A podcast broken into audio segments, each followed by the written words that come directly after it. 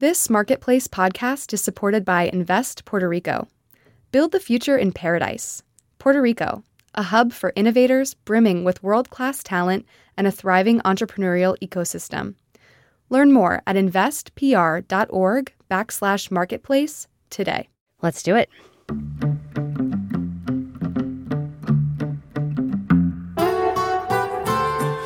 Hello, I'm Kimberly Adams. Welcome back to Make Me Smart, where we make today make sense. And I'm Amy Scott, in for Kai Rizdahl today. Thanks for joining us on this Thursday, July 20th. All right, Amy, so it's been a bit, but are you ready? Because we have a new segment. Exciting. I hope I'm ready. You totally are. We're working on a name for it still. But basically, Charlton is going to play us a piece of tape or audio or digital media, whatever you want, because we haven't used tape in ages. Anyway, tangent. But we are going to listen to some audio, and then we will unpack it on the other side. So let's listen to the first clip. Well, look, we've put some of our upcoming content in the letter. We've said in the last call, we produce heavily across all kinds of content, TV, film, unscripted, scripted, the local, domestic, English, non-English, all those things. And they're all true. But it's besides the point. The real point is we need to get to this strike to a conclusion so that we can all move forward.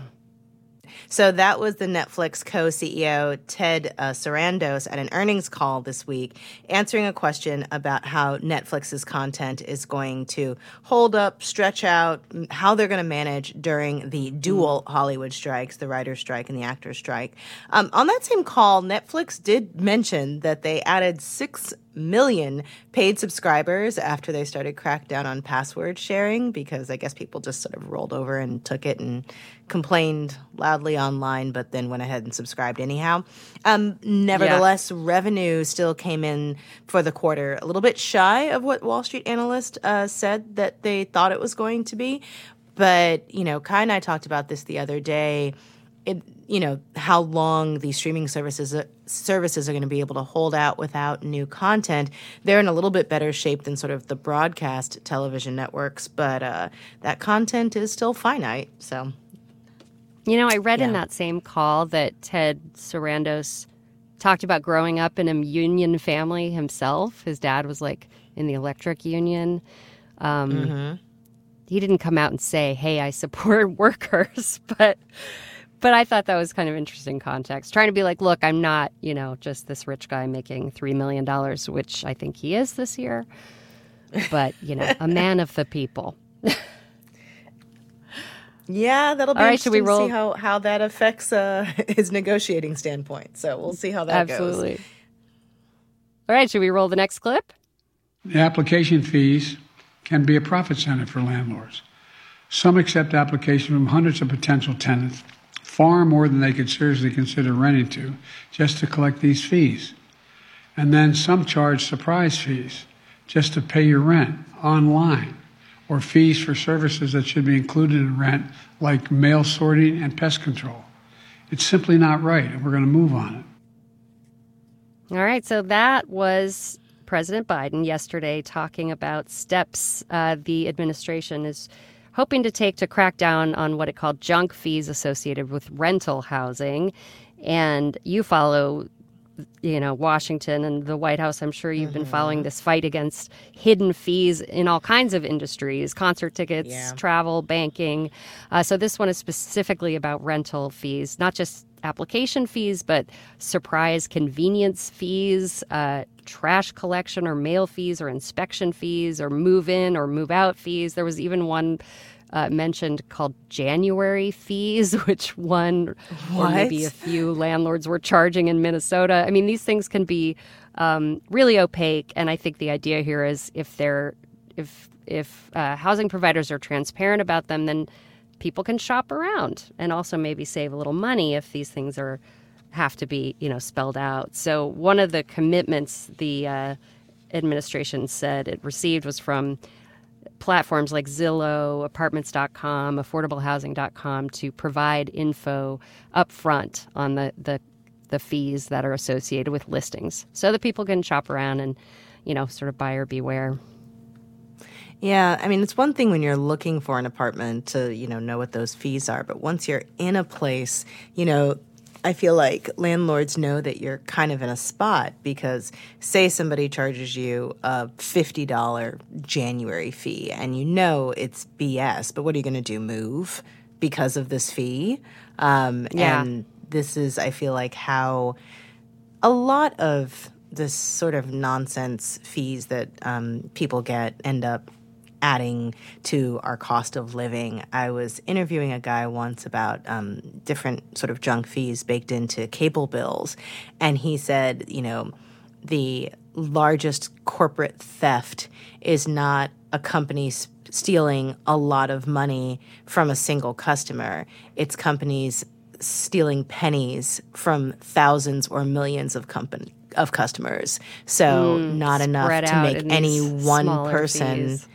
Yeah, it's not enough to make any one person do anything about it, but it's still a nonsense fee that can, over time and over a number of people, net them a lot of money, and they just know it's too much of a hassle for most people to take the time and energy to fight it. Yeah.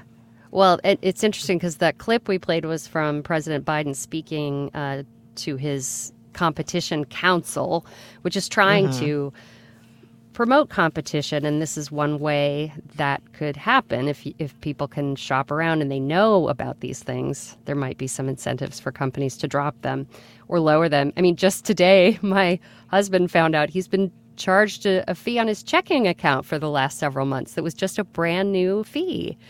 You know, that's the kind of thing that can sneak by you if you're not watching like a hawk. And are you fighting it? Oh, yeah. Yeah. It's like we've had a free checking account for years. Where did this come from? And the guy who was helping us was not totally sure about it. So, yeah, we're fighting it for sure.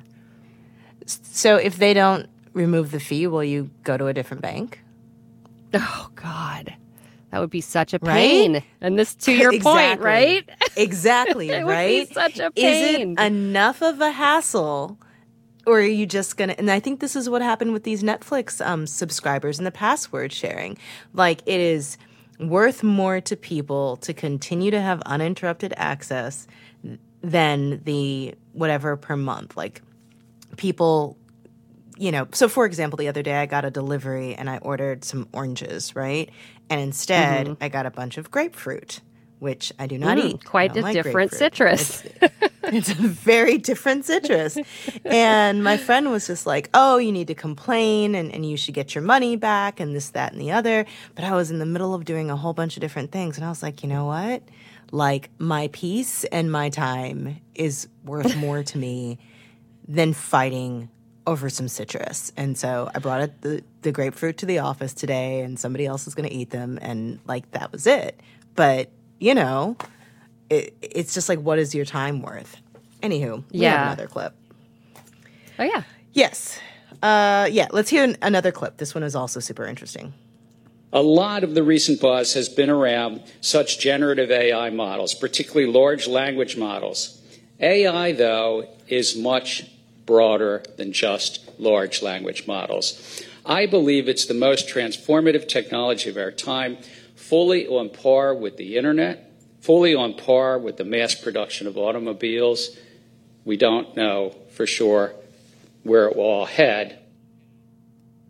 So that was the Securities and Exchange Commission Chair, Gary Gensler, talking about artificial intelligence at the National Press Club, where I used to serve on the board. Yay. But I was at this event. They do these newsmakers luncheons here in Washington, D.C., and he was talking about artificial intelligence, a little bit about crypto, which was in the news at the time, but mainly about how he's approaching the regulation of AI, but also just really trying to convince the crowd that this is as big of a deal as we think it is, it's a bigger deal.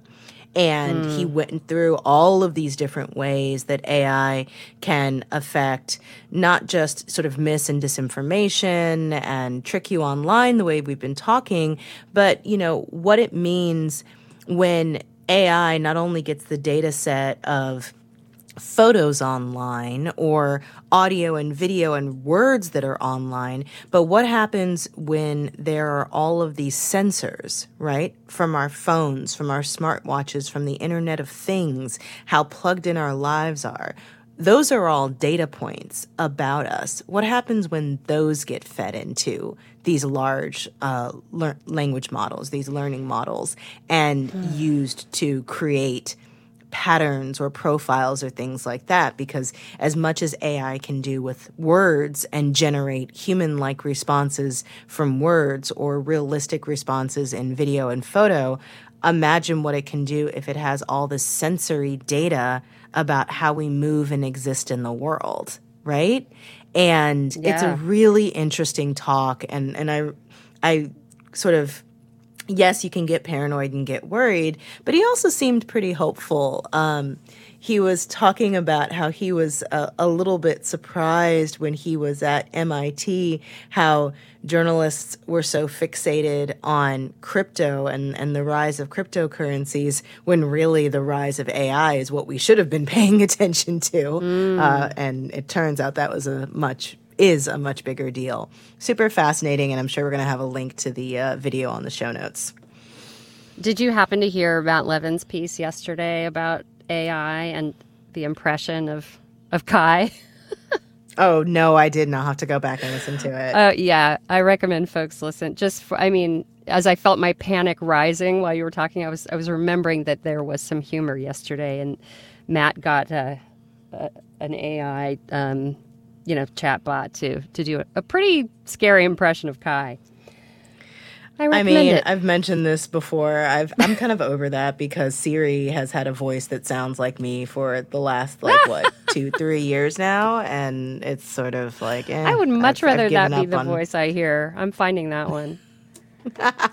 It's American female voice number 2 or something like that. I forget. Right. Anyway. As we speak. All right. I think we got one more clip. And Wilkinson makes a run.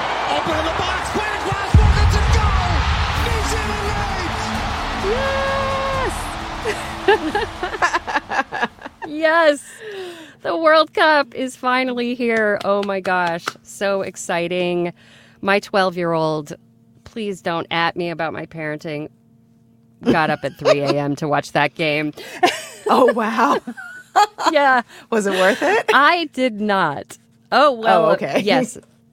According to my child, it was worth it. That was a clip of a beautiful goal from New Zealand's Hannah Wilkinson. And here's a spoiler if you were waiting to watch the game, sorry, but it was New Zealand's first ever win in the World Cup, men or women. Oh, wow. Very exciting game. And it's just the start. Tonight, Nigeria is playing Canada at 10:30 p.m. ET. That's a much more reasonable hour, in my opinion. Tomorrow, the first USA game versus Vietnam at 9 p.m. Eastern. Super exciting. Nice. Yeah, we're having a watch party in my building. I'm going to try to make it, but I don't know. It's been a week. I know, even 9 p.m. on a Friday is starting to feel late for me. Wait, how sad are we that we're talking about being tired at 9 o'clock on a Friday night? Man. I know. What is our life? I've just accepted it. I'm not ready. You hold on. I'll hold on to pretending like I still have energy at 9 o'clock on a Friday night.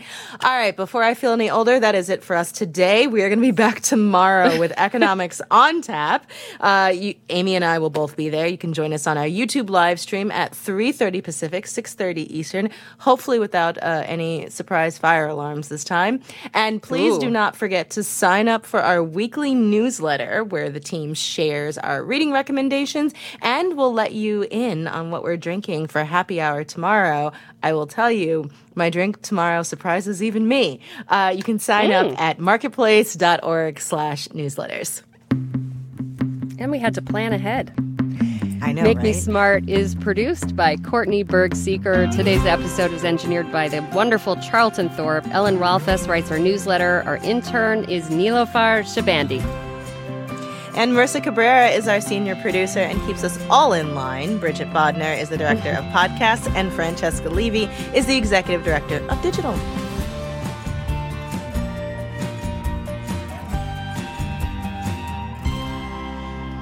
Happy Thursday!